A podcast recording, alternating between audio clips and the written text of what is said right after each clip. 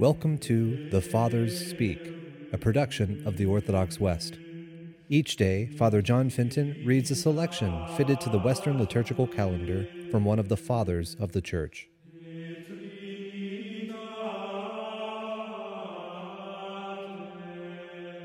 On this Saturday, as we commemorate the Blessed Virgin Mary, let us listen to a portion of a homily by our Father among the Saints, Gregory Palamas. There is something which the evangelists tell us in a veiled way, but which I shall reveal to your charity. As was right and just, the Mother of God was the first person to receive from the Lord the good news of the resurrection, and she saw him risen, and had the joy of his divine words before anyone else. She not only beheld him with her eyes and heard him with her ears, but was the first and only person to touch with her hands his most pure feet.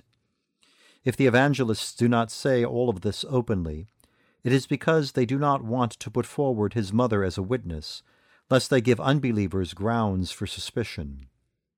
As we are now, however, by the grace of the resurrection addressing believers, and the subject of today's feast obliges us to clarify everything that concerns the myrrh-bearers, this too shall be revealed, with leave from him who said, "Nothing is secret that shall not be made manifest." Each evangelist refers to one of the occasions when the myrrh-bearers approached, and passes over the others.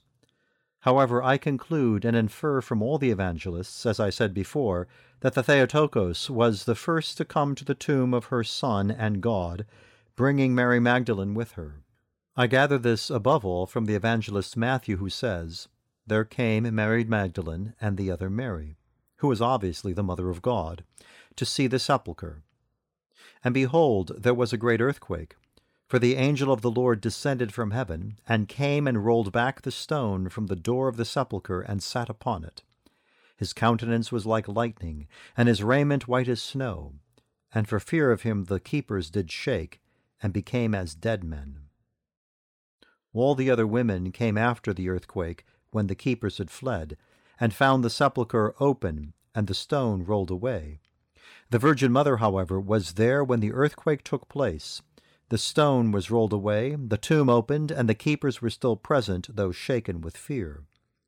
When they got to their feet after the earthquake, they immediately took to flight, whereas the Mother of God delighted herself in the sight without fear.